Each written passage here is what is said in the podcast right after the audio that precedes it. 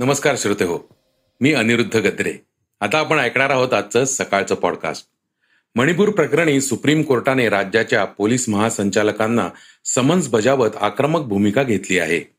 समृद्धी महामार्गावर पुन्हा एक दुर्घटना घडली आहे. पुलाचे काम चालू असताना क्रेन कोसळून झालेल्या अपघातात वीस जण ठार झाले आहेत. हरियाणातील नुह जिल्ह्यात दंगल उसळून चौघांचा मृत्यू झाला आहे. तर वेगवान घडामोडीत ऐकणार आहोत कुस्ती संघटनेच्या निवडणुकीत ब्रिजभूषणचे प्रतिनिधी. बिहारमध्ये जातीनिहाय जनगणना होणार.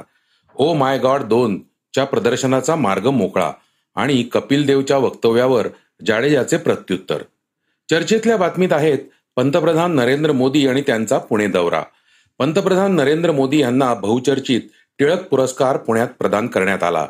त्यावेळी व्यासपीठावर शरद पवारांसह अनेक मान्यवरांची उपस्थिती होती. चर्चेतल्या बातमीत ऐकणार आहोत मोदींच्या पुणे दौऱ्यासंबंधी तपशील.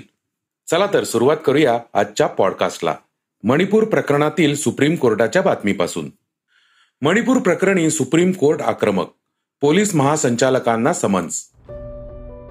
गेल्या तीन महिन्यांपासून मणिपूरमध्ये चाललेला हिंसाचार आणि महिला अत्याचाराच्या तक्रारीवर सर्वोच्च न्यायालयाने ठाम भूमिका घेतली आहे.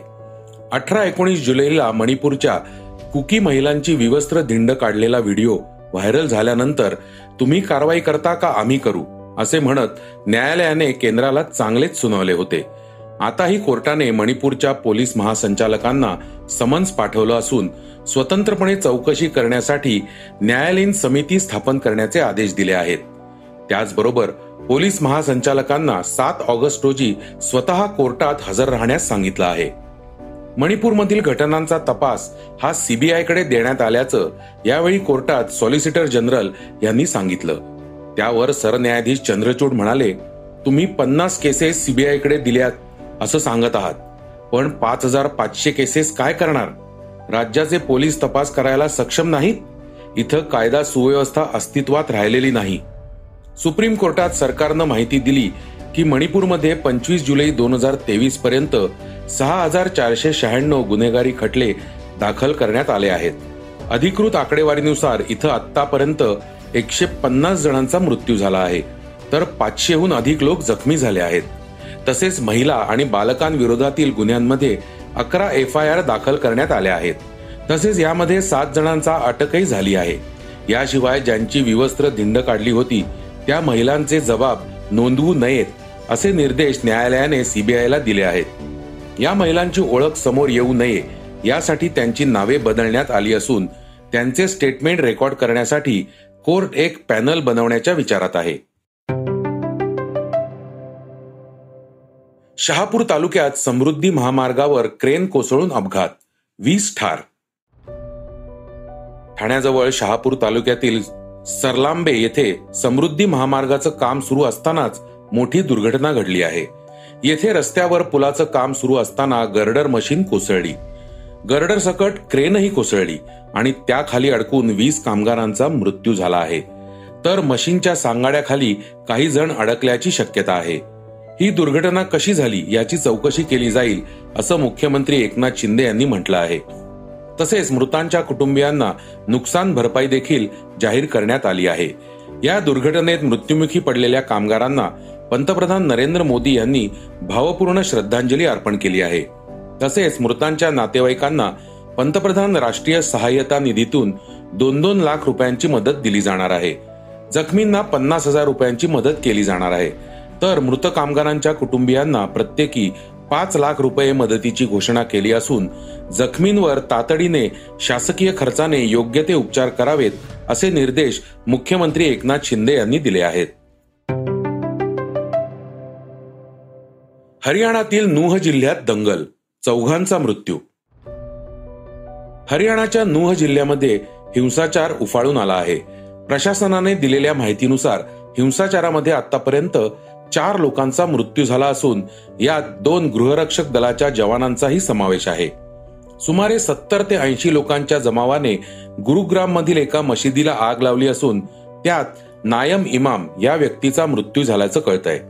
सोमवारी नुह जिल्ह्यात बजरंग दल आणि विश्व हिंदू परिषदेतर्फे ब्रिज मंडळ अभिषेक रॅलीचे आयोजन करण्यात आले होते. त्यासाठी हजारो नागरिक नुह चौकात जमले होते. नुह चौकात भाविकांच्या जथ्यावर बारा ते पंधरा लोकांच्या जमावाने दगडफेक सुरू केली. त्यामुळे हिंसाचाराला सुरुवात झाली. हरियाणाचे गृहमंत्री अनिल विज यांनी हिंसाचार पूर्वनियोजित असल्याचा दावा केला आहे. गेल्या अनेक वर्षांपासून नुह जिल्ह्यात दोन्ही समाज शांतीने राहत आहेत. पण ज्या पद्धतीने हिंसाचारामध्ये दगड शस्त्र बंदुकांचा वापर केला गेला त्यानुसार या हिंसाचारामागे कुणाचा हात असल्याचा संशय असल्याचं त्यांनी सांगितलं आणि चौकशीचे आदेश दिले. सध्या नुह आणि जवळपासच्या जिल्ह्यांमध्ये कलम एकशे चव्वेचाळीस लागू करण्यात आला आहे. तसेच इंटरनेटवर बंदी आणण्यात आली आहे. सर्व शैक्षणिक संस्था सरकारी आणि खासगी कार्यालये पुढील आदेशापर्यंत बंद ठेवण्याचा निर्णय घेण्यात आला आहे. माहितीनुसार राजस्थानमध्ये गायींच्या तस्करी प्रकरणात दोन मुस्लिम व्यक्तींचे अपहरण करून हत्या करण्यात आली होती. त्यातील आरोपी आणि बजरंग दलाचा कार्यकर्ता मोनू मानेसर हा या यात्रेत आला होता. मात्र स्थानिक मुस्लिम समुदायाचा त्यास विरोध होता. त्यावरूनच मुस्लिम समाज आक्रमक झाला आणि भाविकांवर दगडफेक तसेच वाहने पेटवण्यात आली. यावेळी जवळपास तीन ते चार हजार लोकांनी नलहार मंदिरामध्ये आश्रय घेतला होता. जवळपास पाच तासानंतर पोलिसांनी त्यांची सुटका केली. आता ऐकूया काही वेगवान घडामोडी. भारतीय कुस्ती संघटनेच्या कार्यकारिणीत स्वतःसह कुटुंबातील व्यक्तींना स्थान न मिळाल्यामुळे आता ब्रिजभूषण शरण सिंहने आपले प्रतिनिधी रिंगणात उतरवले आहेत. अध्यक्षपदासाठी त्यांचा एक उमेदवार उभा राहिला आहे.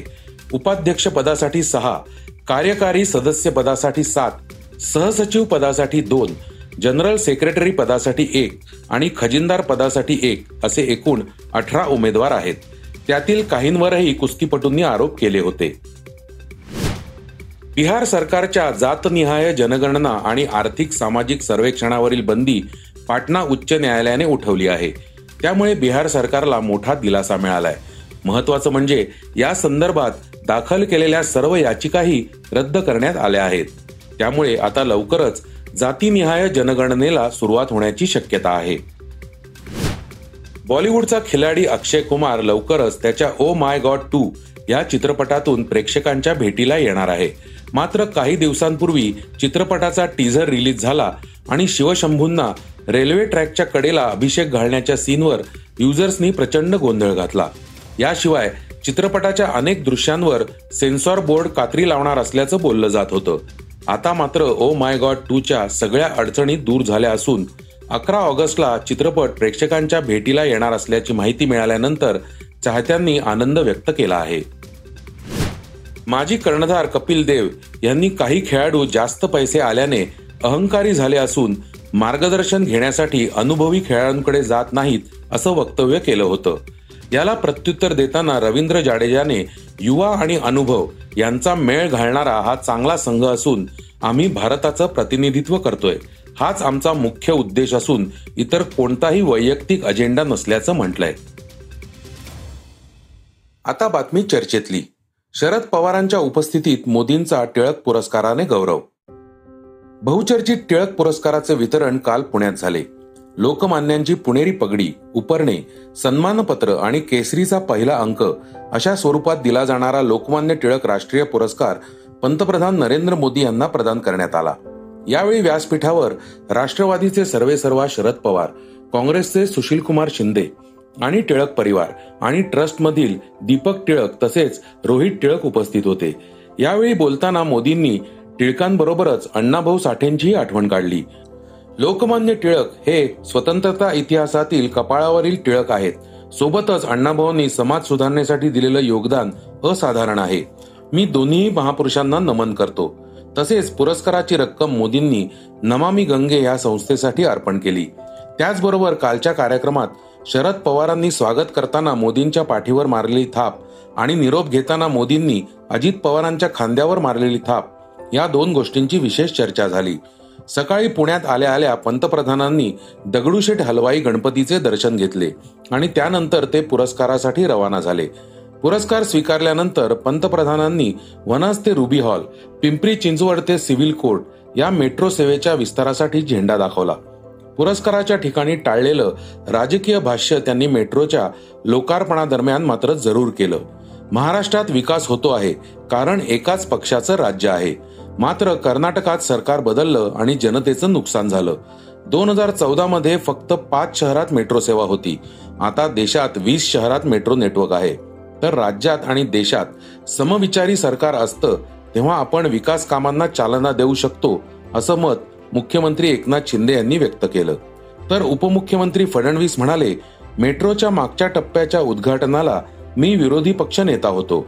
अजितदादा उपमुख्यमंत्री आणि एकनाथ शिंदे नगरविकास मंत्री होते. पण आता भूमिका बदलल्या आहेत. मात्र आम्ही एकत्र आलो असल्याने पुण्याच्या स्वप्नांना गती मिळेल. दरम्यान मोदींच्या दौऱ्याला विविध संघटना आणि पक्षांनी हातात काळे झेंडे घेत काळे कपडे घालत विरोधही केला. यावेळी पुण्यातील मंडई परिसरात पुण्यात राहणाऱ्या मणिपुरी विद्यार्थ्यांनी हातात पोस्टर घेत आंदोलनं केली. त्यात ठाकरे गटाच्या उपनेत्या सुषमा अंधारे देखील सहभागी झाल्या होत्या. तर श्रोते हो हे होतं आजचं सकाळचं पॉडकास्ट आजचं सकाळचं पॉडकास्ट तुम्हाला कसं वाटलं हे आम्हाला सांगायला विसरू नका. यूट्यूबवर देखील तुम्ही सकाळचं पॉडकास्ट ऐकू शकता. त्यावरील तुमच्या प्रतिक्रिया सूचना आमच्यापर्यंत जरूर पोहोचवा. आणि सगळ्यात महत्वाचं म्हणजे सकाळचं पॉडकास्ट तुमच्या मित्रांना कुटुंबियांना नक्की शेअर करा. उद्या पुन्हा भेटूयात. धन्यवाद. वाचा बघा आणि आता ऐका आणखी बातम्या. ई सकाळ डॉट कॉम वर. तुम्ही हा पॉडकास्ट ई सकाळच्या वेबसाईट आणि ऍप वर सुद्धा ऐकू शकता. विसरू नका या पॉडकास्टला आपल्या आवडीच्या पॉडकास्ट ऍप वर सबस्क्राईब किंवा फॉलो करायला.